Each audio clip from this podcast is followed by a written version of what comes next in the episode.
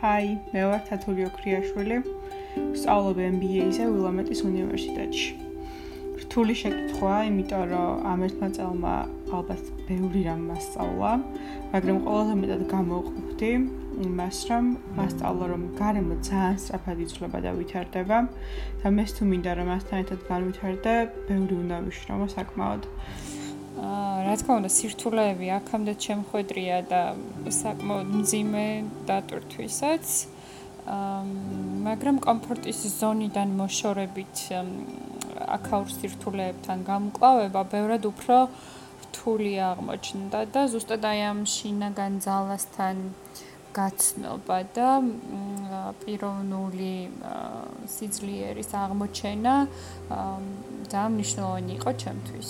ვერ ვიტყვი რომ მე თვითონ შევიცვალე, მაგრამ შემეცვალა დამოკიდებულება საკუთარი შესაძლებლობების მიმართ. გავეცნობიერე რომ ადამიანს აქვს გაცილებით დიდი პოტენციალი, ვიდრე მას წარმოუდგენია, მაგრამ ყოველთვის უნდა ეძებოს საკუთარ თავში ეს შესაძლებლობები. ნებისმიერი მიზნის მიღწევა არის შესაძლებელი. Your your youth is uh precious so uh you know you can waste it in a cubicle or you can go explore the world.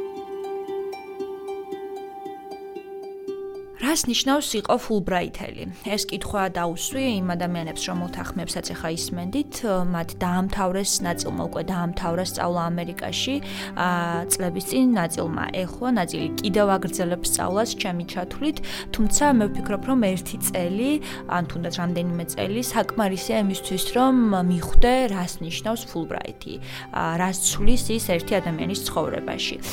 მეც რომ ჩემ თავსაც ხშირად უსვამ ხოლმე ამ შეკითხვას, რა თქმა უნდა, და ზუსტად ვიცი რა მოდესმე სხვაც დამიცვამ სამკითხოს რა შეცვალა ფულბრაითელობამ შენში და რა შეგძინა. ძალიან მარტივად ერთი წინადადებით რომ შევაჯამო ეს არის დამატებითი სიცოცხლე მე პირადად რომელიც მომეცა 26 წლის ასაკში და ეს იყო ჩემზე დამოკიდებული როგორ გამოვიყენებდი. გარდა იმისა რომ ძალიან ბევრი სირთულე ახლდა ამასთან არ ვიცი, თვალდახუჭულმა შემიძლია ვთქვა, რომ პროფესიული განვითარების გარდა ეს არის პირველ რიგში პიროვნული განვითარების და საკუთარ თავთან სულ ამბობ ხოლმე, რომ აი გაქვს საშუალება, რომ საკუთარ თავს ჩამოუჩდე, ელაპარაკო და გაიცნო ძალიან კარგად და ამას არ ვამბობ უბრალოდ იმიტომ, რომ უნდა ვთქვა რაღაც კარგი ფულბრაიტზე. მართლა ესეა. სრულიად სხვა ადამიანი დავინახე ჩემ თავში და აი ამ ფულბოეთის დამსახურება რა თქმა უნდა ეს. აა პოდკასტი J1 მეორე სერია ეს მე სალომე აფხაზიშვილი ვარ და ამ პოდკასტის მეორე ეპიზოდს ვუძღვები ისა როგორც პირველს და შემდეგსაც სამხრეთ ინდიანადან ქალაქი ევანსვილი სადაც ჩემი უნივერსიტეტის კამპუსი მდებარეობს. პირველ რიგში ძალიან დიდი მადლობა ყველამ ადამიანს ვინც მოიწონა ჩემი გვერდი Facebook-ზე გამოიწერა პოდკასტი Apple Podcast-ში და ძალიან მიხარია რომ ძალიან მარტივად მოუხვდი Apple Podcast პოდკასტების სერიაში, სადაც ჩემთვის საპატივ საცემო და საყოველთაო პოდკასტებს უსმენ ხოლმე, ჩემი პოდკასტის სახელიც ამოვიდა და ძალიან კარგი შეგრძნება იყო. მოკლედ Google Podcast-ში, Google Podcast-ში და Apple Podcast-ში ორივეგან შეგიძლიათ რომ ნახოთ თუ დაგაინტერესებთ და რა თქმა უნდა Facebook-ის გვერდი ყოველთვის აქტიურია პოდკასტის სერიების გარდა იქ ვდებ ხოლმე პოსტებს ჩემი ყოველდღიური სტუდენტური ცხოვრებიდან. აა მან მათ ვინც პირველად მისმენს, ეს არის პოდკასტი საერთო საერთაშორისო სტუდენტურ ცხოვრებაზე, ну, ამ შემთხვევაში, ჩემ შემთხვევაში ეს არის ამერიკა, და ალბათ უმეტესწილად მაინც განზოგადება შეიძლება ჩემი გამოცდილების ევროპაზეც. თუმცა არ დავდებ ამაზე თავს, იმიტომ რომ როგორც წინა წინა შესავალში ვახსენე, ძალიან განსხვავებულია სტუდენტობა ამერიკაში და სტუდენტობა ევროპაში. აა პირველი სერია პოდკასტის ძალიან ინფორმაციული აღმოჩნდა, ძალიან ბევრი დეტალი მქონდა და თუ ვინმესთვის ეს მოსაბეზრებელი იყო პოდკასტში შემდეგი პოდკასტები ნამდვილად იქნება უფრო თემატური. მეორე სერია პოდკასტის და ასე ვთქვათ ოფიციალური დასაწყისი შეგვიძლია ვთქვათ არის Fulbright-ის პროგრამა, როგორც შესავალში ესეთი დიდი შესავალი მქონდა აღნიშნე. თემა იქნება Fulbright-ი, თვითონ განმავლობაში, სერიის განმავლობაში თქვენ მოისმენთ ინტერვიუებს Fulbright-ელებთან, ერთ-ერთი მათგანი ახლა ჩემთან სწავლობს ამ ჩემ სკოლაში, ერთ-ერთი მუშაობს კვლევებს ამ სკოლაში, რომელიც ინდოეთში იყო, ანუ ამერიკელია ის და იყო წასული ინდოეთში კვლევითი პროექტის ფარგლებში, Fulbright-ის სტიპენდიის და აი ისინი გაგვიზიარებენ მოკლედ თავენთ გამოცდილებას. და რაც მთავარია, მე ჩემს გამოცდილებაზე ვისაუბრებ მეორე ნაწილში, თუმცა შეიძლება ისე ვამბობ, რომ ეს იყოს ძალიან ინდივიდუალური გამოცდილება, არავის არაფერს არ ვასწავლი, ყველამ უნდა გამოცადოთ საკუთარი თავი თვითონ. აა უბრალოდ მგონია, რომ მე რომ ცოდნო და ეს ყველაფერი ასაც ახლა ვამბობ, ალბათ უკეთესი იქნებოდა და უკეთეს უფრო ბედნიერი ვიქნებოდი იმით, რაც მივიღე და უფრო კმაყოფილი. ამიტომ მაინც ჩემს გამოცდილებას გაგიზიარებთ. აა ერთი გაფრთხილება მექნება შემდეგი სერიებისთვისაც და დღესაც, იმიტომ რომ იმის გამო რომ ბევრი დრო არ მაქვს და ამ კვირაში განსაკუთრებით დაკავებული ვიყავი, ხშირად ინტერვიუებს ვერ ვთარგმნი ინგლისურიდან ქართულად, ამიტომ ამისთვის ბოდიშს ვიხდი, როცა მექნება დრო ამას გავაკეთებ, მაგრამ რაღაც შემთხვევაში ალბათ ვერ ითარგმნება ეს ინტერვიუები, ამიტომ დავამბობ, რომ ეს პოდკასტი არის ორენოვანი. კარგი ამბავი ის არის, რომ შემდეგ პოდკასტებში ალბათ ნაკლებად ვიწუწუნებ, იმიტომ რომ ძალიან ბედნიერი ვარ რომ ამ კამპუსში და ზოგადად ამ ქალაქში ერთადერთი ქართველი აღარ ვიქნები. ამ კამპუსში ზუსტად Fulbright-ის პროგრამით.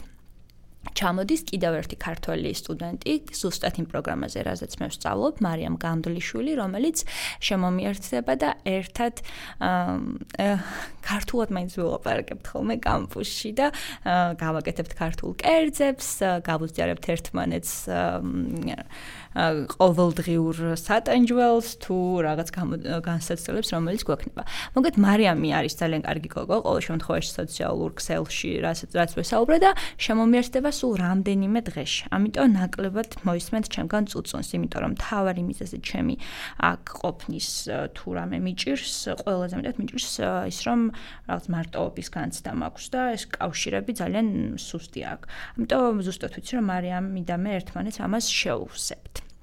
აა მაგრამ მეხუთე ფულბრაითელია, რომელიც ამ სკოლას ესტუმრება, განსაკუთრებით ელოდებიან მას კამპუსში და რატომ ვახსენე განსაკუთრებული მოლოდინი, ხო? აა აუცილებლად ნახაზი გაუსვა, რომ ფულბრაითელი, ფულბრაითის სტუდენტები განსაკუთრებით იღებენ აქ ამერიკის უნივერსიტეტში, იმიტომ რომ ეს არის მათთვის პატივი. აა და აქედან მოდის ის განწყობაც, რომ ხშირად როცა იგებენ, რომ აი ფულბრაითელი ხარ, ოხ, შენ გენიოსი ყოფილ ხარ. და სულ სულ მინდა ხოლმე რომ სადღაც დავიმალო ოღონდ. და ამას იმიტომ კი არ ვამბობ, რომ აა ანუ ამ თავმდაბლობიდან გამომდინარე, ნუ შესაძლებელია თავმდაბლობაც იყოს, მართლა არ ვგრძნობ თავს ასე განსაკუთრებულად, როცა ესე მეგებებიან ხოლმე და უხერხულ მდგომარეობაში ვარდები და აი ჩემს სტუმრებს, რომელიც ამ პოდკასტის მზადებისთვის ჩავწერე, მათაც ვკითხე აი ამ უხერხული შეგრძნების შესახებ და მინდა რომ აი მოვისმინოთ, რას ნიშნავს მათთვის ეს რაღაცა განსაკუთრებული პასუხისგებლობა და იარლიყი, რომ ის არის ფულბრაითელი.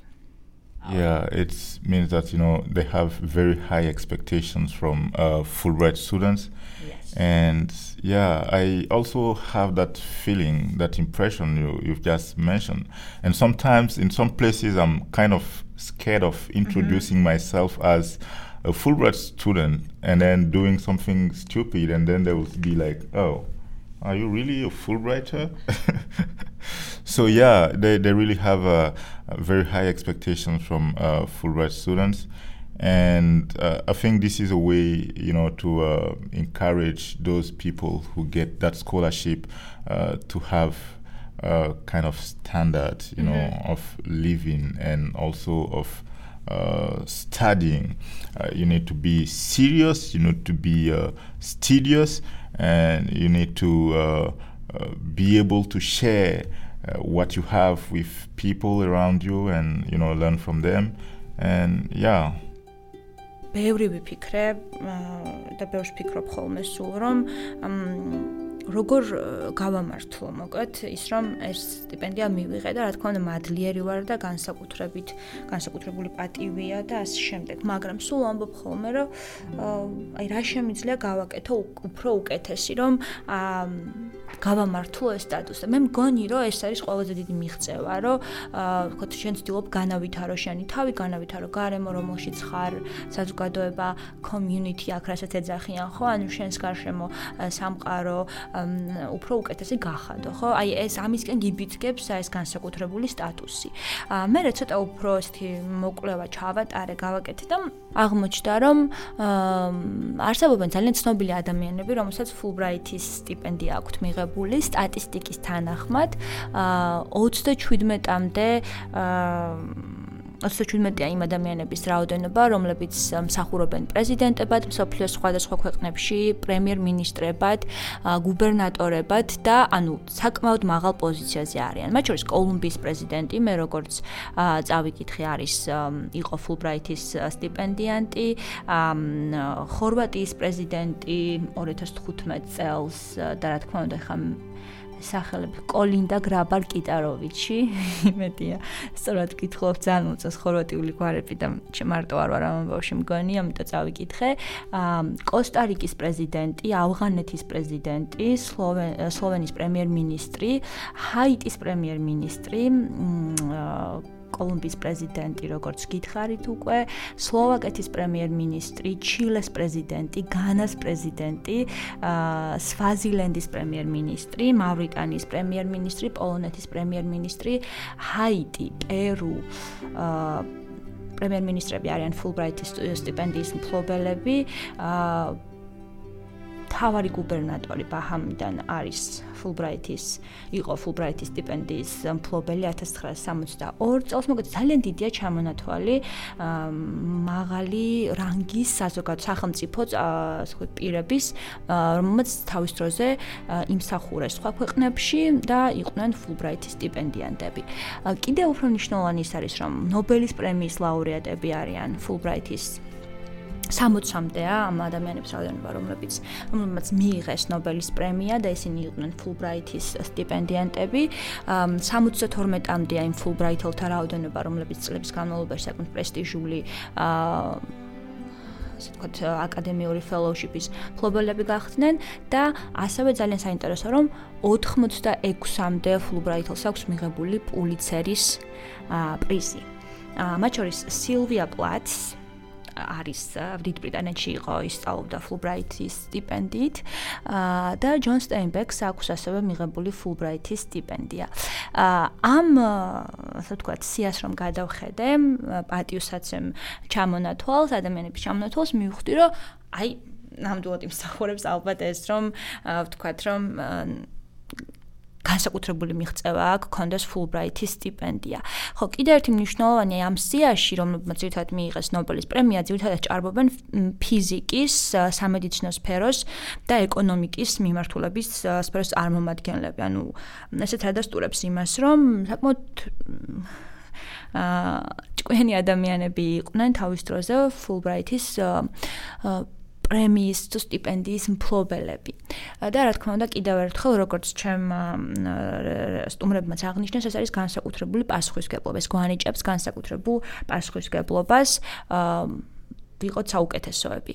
და გარდა მაგისა, როგორც სტუდენტებს ჩვენ გვაქვს პასუხისგებლობა იმის, რომ არ ჩამ, ანუ მაღალი ქულები გქონდეს, და გარკვეულ ზღვარს არ ჩამოუცდეთ GPA-ის თვალსაზრისით, რომ ასე ვითვლებოდეთ გამორჩეულ სტუდენტებად ჩვენს უნივერსიტეტებში. აა ეს არის მოკლედ მიმოხილვა, ისტორიული მიმოხილვა. ხო, კიდევ ერთი რაც მინდა ვახსენო, საქართველოს 2014 წელს და გაიხსნა Fulbright-ის პროგრამა. აა მანამდე არსებობდა მასკის პროგრამა, ჩემი რამდენიმე პროფესორი და ლექტორი იყო ამ სტიპენდიის მფლობელი.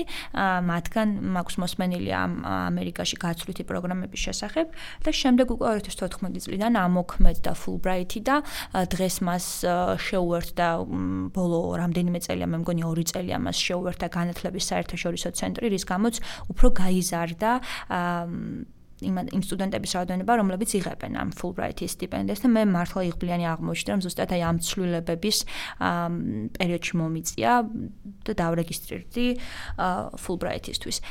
ჩემს დროს ან შარშან ჩვენ ჩამოვედით 12 ფულბრაითელი, ძალიან მიხარია რომ 12 ფულბრაითელიდან 11 ვიყავით აა გოგო, ქალი და ერთი იყო ბიჭი, რომელიც არაჩვეულებრივია სანდრო, აა არაჩვეულებრივ სკოლაში სწავლობს, მაგრამ ძალიან მიხარია რომ აი ეს რაღაცნაირად განათლების მიმართულებით აა მეტი მეტი წარმატებული ქალი ყავს საქართველოში და მე ვიყავი ამ 11 ქალს შორის შარშან. აა წელს ნაწილმა დაამთავრა, ნაწილი ისევ აგრძელებს და ჩვენ დავამთავრებთ მომავალ წელს ჩვენს ფულბრაითელობას.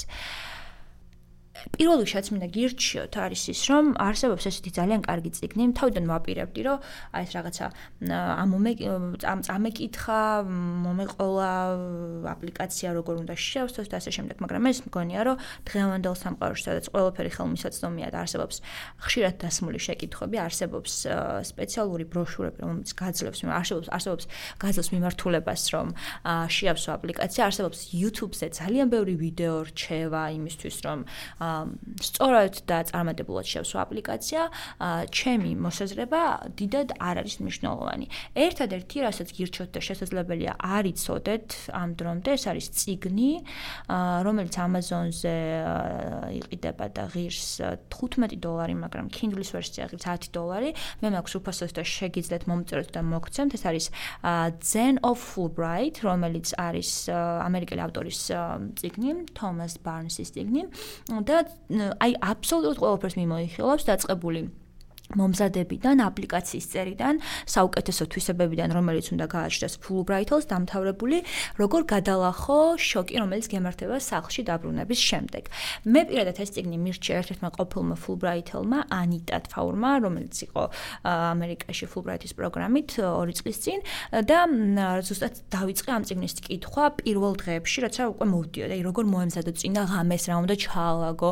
ძალიან კარგი ციგნია, მე მგონი არც ჭირდება ჩემი დამატება სტუდენტების შესავალი Zen of Fulbright, რომელიც არის ავტორი არის Thomas Barnes-ი და ჩემს გვერდზე ამას დავაშერებ. აუცილებლად წაიკითხეთ თუ გინდათ Fulbright-ელობა. ერთი ამბავი ის არის, რომ ზოგადად მაინც ამერიკელ სტუდენტებზეა გათვლილი ეს რჩევები, ანუ ამერიკელებიც ხო მიდიან საზღვარგარეთ და სწავლობენ Fulbright სტიპენდიით, ხო, მათ მიემართება, თუმცა ისევ ამბობ, რომ შეგიძლიათ თქვენს თავზეც მოირგოთ ეს რჩევები და ეს ინფორმაცია. ჩემი გამოცდილებიდან რა რჩევა შემიძლია მოგცეთ?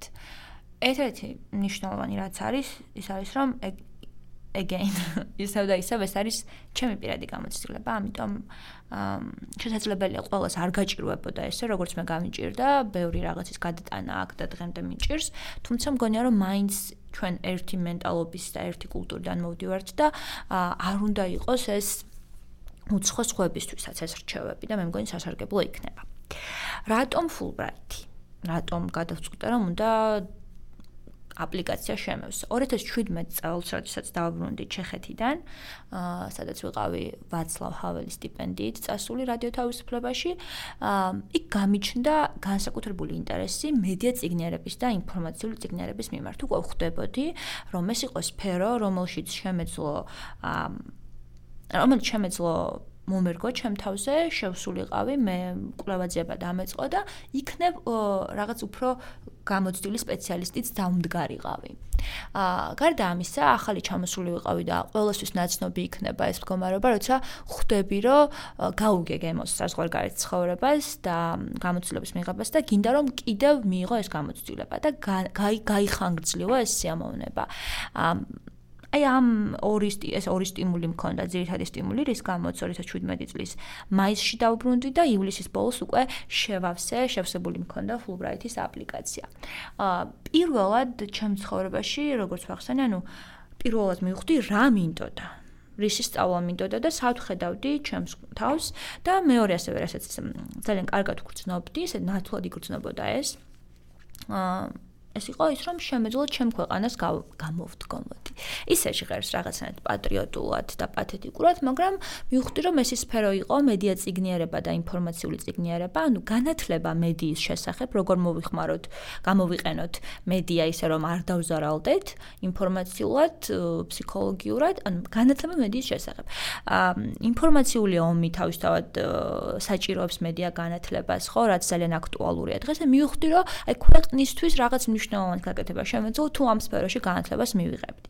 და ამერიკაში წასვლა არ იყო მაინც და მაინც ქვეყნიდან გაქცევის საშუალება, ხო? ეს პირველ რიგში უნდა ამოიგდოთ თავიდან თუ გაქვთ ეს განცდა, რომ აი ქვეყნიდან უნდა გაიქცეთ. არავითარ შემთხვევაში ეს თუ ან წერილებში შეატყო ვინმე მან გასაუბრებაზე, მაინც და მაინც კარგი არ არის. მაინც და მაინც არ არის. საერთოდ არ არის კარგი. ხო და ამიტომ ეს თავიდან ამოგდებული მქონდა, რომ მე უნდა წავსულიყავი ამერიკაში, იმიტომ რომ გაქცევა მინდოდა. არა, იმიტომ მივდიოდი, რომ 2 წლის შემდეგ დაუბრუნებულიყავი და რაღაც მნიშვნელოვანი გამოკეთებინა ქვეყნისთვის. ეხა რომ კითხოთ დღევანდელი გადასახედიდან უფრო მეტი საშუალება, მეტი განვითარების, მეტი შესაძლებლობა რომ გამოჩნდა, ბევრი სირთულის მიუხედავად, რთულია ამაზე ფიქრი, რომ აი ორ წელში უნდა ჩახვიდე და ქვეყანაში, სადაც ვიცით ხო, რა რა რამდენი პრობლემა არის გადასალახი პოლიტიკურად, კულტურულად ეკონომიკურად ძალიან რთულია რომ შენი ეს რაღაცა ენთუზიაზმი და გამოცდილება რომელსაც აქ აგროვებ ესე მარტივად მარტივად მიიტანო იქ და განახორციელო და რაღაც ხელშესახები გააკეთო. აა და დღეს ცოტა შეცვლილი მაქვს ეს წარმოქმნა, მაგრამ აა ჩემს გეგმებში რა თქმა უნდა ისევ არის ის რომ დაუბრუნდე და ვალდებულებაც მაქვს დაბრუნების და სასარგებლო საქმე გავაკეთო ქვეყნისთვის ან მედიისთვის.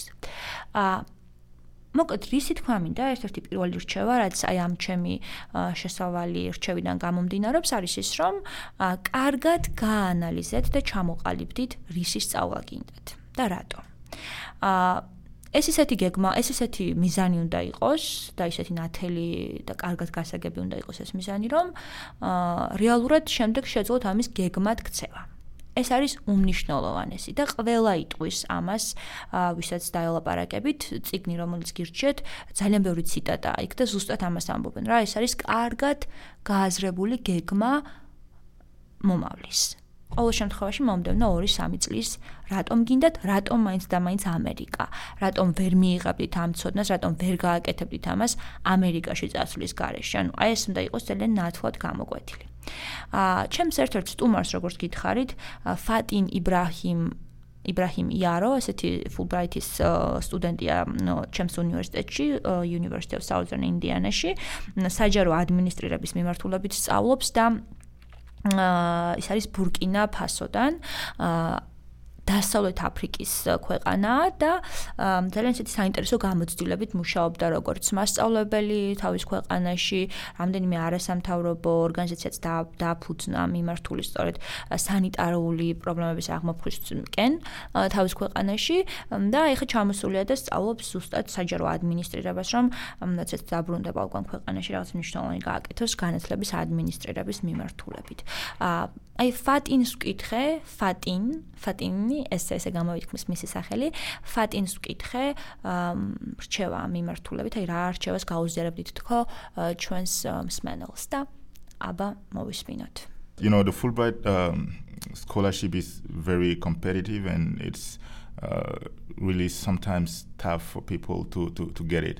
Uh, and in my country uh, they generally uh, look into uh, you know your your uh, transcripts uh, from uh, your undergrad uh, studies and beyond that they also they are interested in uh, your involvement within your community you know do you participate in community works uh, what are the activities you are doing uh, you know to transform things around you do you have some leadership skills okay. they look into all those uh, details you know before offering uh, the full ride scholarship okay. to people in burkina faso მეორე რჩევა, რაც ასევე მნიშვნელოვანია, ცოტა ქრონოლოგიურად ცდება ახლა ჩემს რჩევებს, ეს ან Fulbright-ისთვის რეგისტრაციის პროცესი, მაგრამ მე მგონია, რომ სულ თავიდან აი ამით უნდა დაიწყოთ.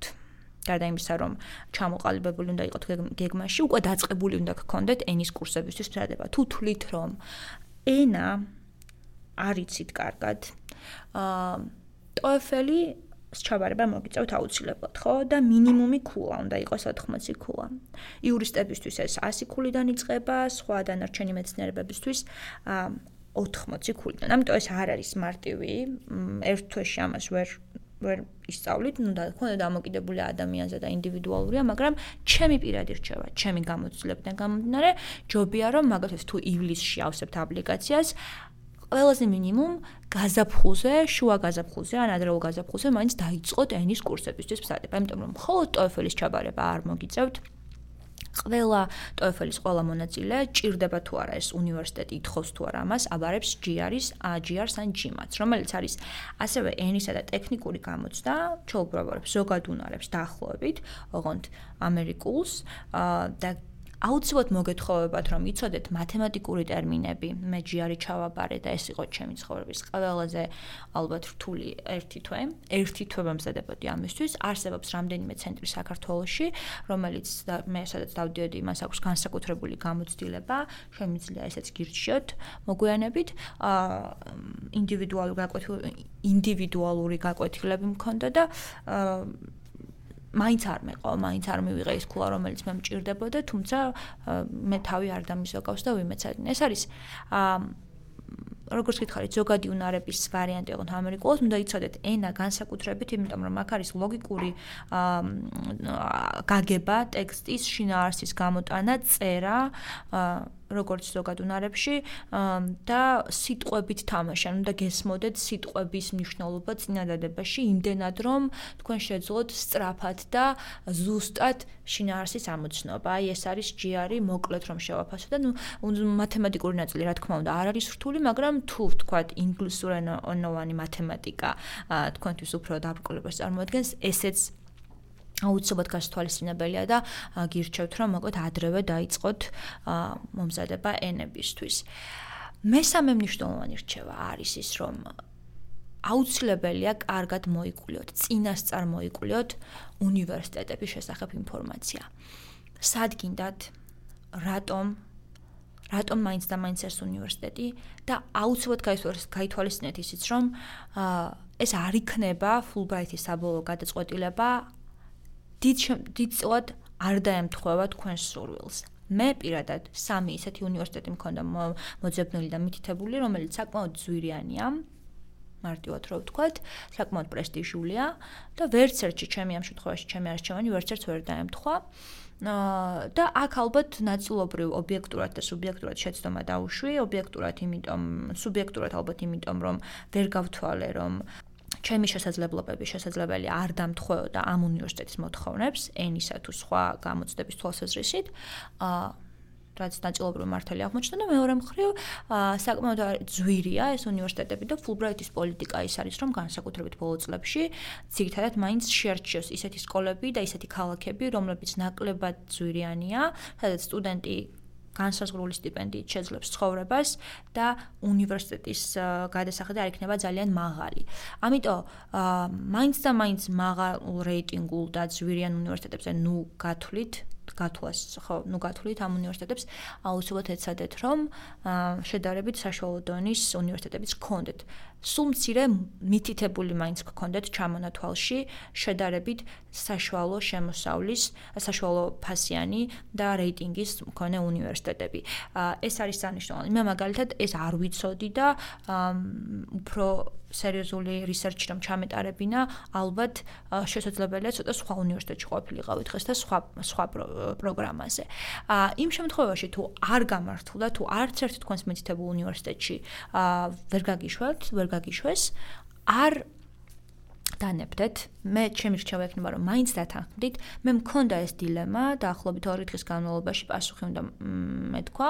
მიუხედავად იმისა რომ არც პროგრამა და არც უნივერსიტეტი არ დაემთხვა ჩემ რჩევას, თუ უარს ვიტყოდი ავტომატურად ვეთიშებოდი Fulbright-ის კონკურსს და რა თქმა უნდა, ჩემი მეგობრების რჩევითაც, ჩემი ინტუიტი ინტუიციითაც მივხვდი რომ ამაზე ვარ არ უნდა მეთქვა და წამოვედი. მოკლედ არავითარ შემთხვევაში ჩემი რჩევა იქნება რომ არ თქვა თუ არ, იმიტომ რომ არა Fulbright რითიც დავიწყე ლაპარაკი, მე ჩემთავს ვერ ჩამოუждდებოდი ესე დიდხანს, ესე სერიოზულად და ვერ გავიცნობდი, რომ არა Fulbright-ი არ მეცოდინებოდა ბევრი მედიის და კომუნიკაციის თეორია, რა თქმა უნდა შემეძლო წამეკითხა, მაგრამ მე თვითონ ისეთი ტიპი ვარ, რომ როცა არსებობს აკადემიური პროცესი, როცა აკადემიურ სივრცეში ვარ, ეს ინტერესები თავისთავად ჩნდება, ხო, დისკუსიიდან, წიგნებიდან, სტატიებიდან, აა ონლაინ ინფორმაციის გაცვლიდან, ხო?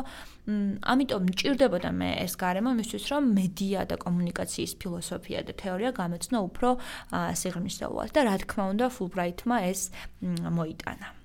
აუცილებლად ხა მე აღარ ვილაპარაკებ იმაზე რომ როგორ უნდა დაწეროთ სარეკომენდაციო წერილი, სამოტივაციო წერილი, CV და ასე შემდეგ.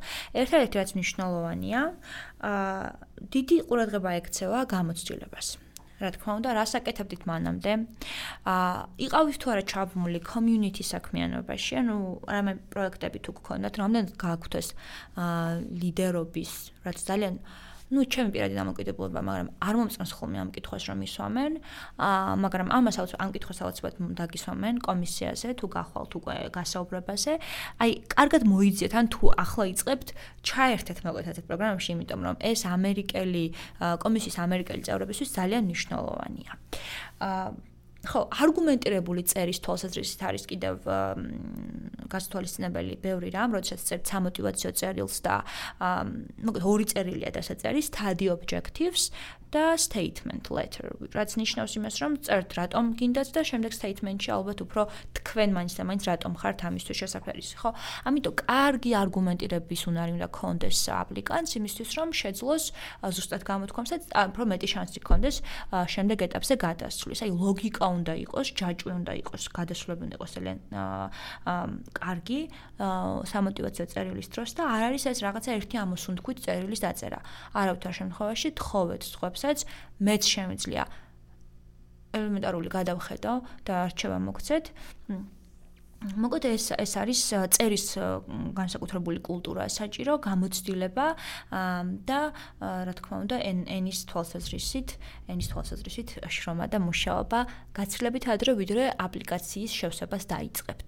აა მინდა დავაანონსო ერთი თემა ინგლისურ ენასთან დაკავშირებით ანუ რა რა ცოდნა უნდა გქონდეს ინგლისური ენის ცოდნაზე მექნება და ზოგადად ის სწავლებაზე ერთ-ერთი პოდკასტის ერთ-ერთი სერია ჩვენთან არსებობს ინგლისური ენის შემსწავლელი ცენტრი რომ რომელსაც ყავს ძალიან არჩეობრივი ხელმძღვანელი მაკედონიიდან და აი ემილია იქნება ჩემი სტუმარი ერთ-ერთ სერიაში და მასთან მექნება მხოლოდ ინტერვიუ ამაზე რას რა გამოწვევა წინაშე დგება საერთაშორისო სტუდენტი, როდესაც ის ჩამოდის ერთი ქვეყნიდან მეორეში და ინგლისური არ არის მისთვის მშობლიური ენა. ასევე სხვადასხვა კიდე სხვა თემებიც მექნება, რომელსაც ეხლა არ დავაანონსებ, აა, იმიტომ რომ ძალიან ბევრი ვილაპარაკე. აა, დაგემშვიდობებით, თუ რაიმე კითხვა გექნებათ, Fulbright-თან დაკავშირებით და ზოგადად საზღვარგარეთ სწავლებასთან დაკავშირებით, მომწერეთ გვერდზე. ბევრმა ადამიანმა მომწერა, რომ იქნები საუბრო თქვა აი სახლი როგორ ვიშოვოთ და ასე შემდეგ. მე პირადად ეს გამოცდილება არ მქონია, თუმცა შესაძლებელია რომ თქვა ვინმე ვკითხოთ და მოვიყვანოთ და ისაუბროს ამაზე. მე პირდაპირ კამპუსში ვიცხოვრე, იმიტომ რომ ტრანსპორტის ფიზიკურად არ არსებობს ვერივლი ქალაქის ცენტრიდან აქ თუ არ ყავს მანქანა, ამიტომ კამპუსში დავრჩ. შესაბამისად, მე ამ გაცვლა გამოცვლაში მონაწილეობა კონტრაქტების ხელმოწერაში არ მიმიღია. მიუხედავად იმისა, რომ რაღაც ერთ თავგადასავალი გადამხდა, ამ საფხულს ამაზე მოგიყვებით, მაგრამ არ ვარ ამაში. მე პირადად არ გამომიცდია ეს. აა თუმცა ისე ვამბობ, რომ შეიძლება ვინმე მოვიწვიო ამაზე და ვალაპარაკო. აა გააგრძელეთ რჩევების მოცემა, აა უფრო შესაძლებელია სასარგებლო გავხადო ეს პოდკასტი თქვენთვის და მადლობა, რომ დღეს მისმინეთ. Fulbright-ზე ვსაუბრობთ, Fulbright-ის პროგრამაზე. აა მე უკვე ერთი წელი ამ Fulbright-ის სტიპენდიით ვსწავლობ ამერიკაში.